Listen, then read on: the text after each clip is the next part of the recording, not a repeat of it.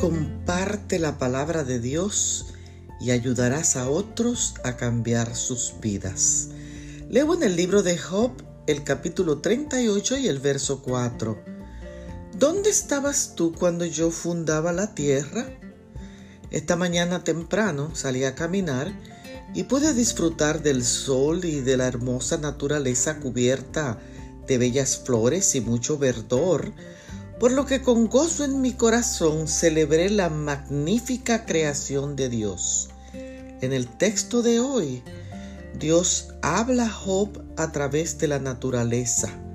Job en su tribulación necesitaba respuesta a su terrible situación y cuando contempló la creación y escuchó a Dios explicándole de su obra creadora, desde la medida de la tierra, la piedra angular, las estrellas del alba que alababan y todos los hijos de Dios se regocijaban.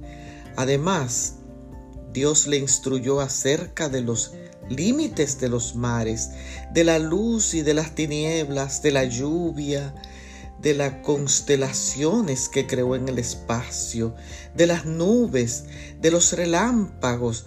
Job no pudo más que sentirse alentado por tanta belleza y por el poder creador de Dios. Te invito hoy a que contemples la naturaleza para que puedas valorar la obra de las manos de Dios y a través de ella te acerques más a Él. Bendiciones.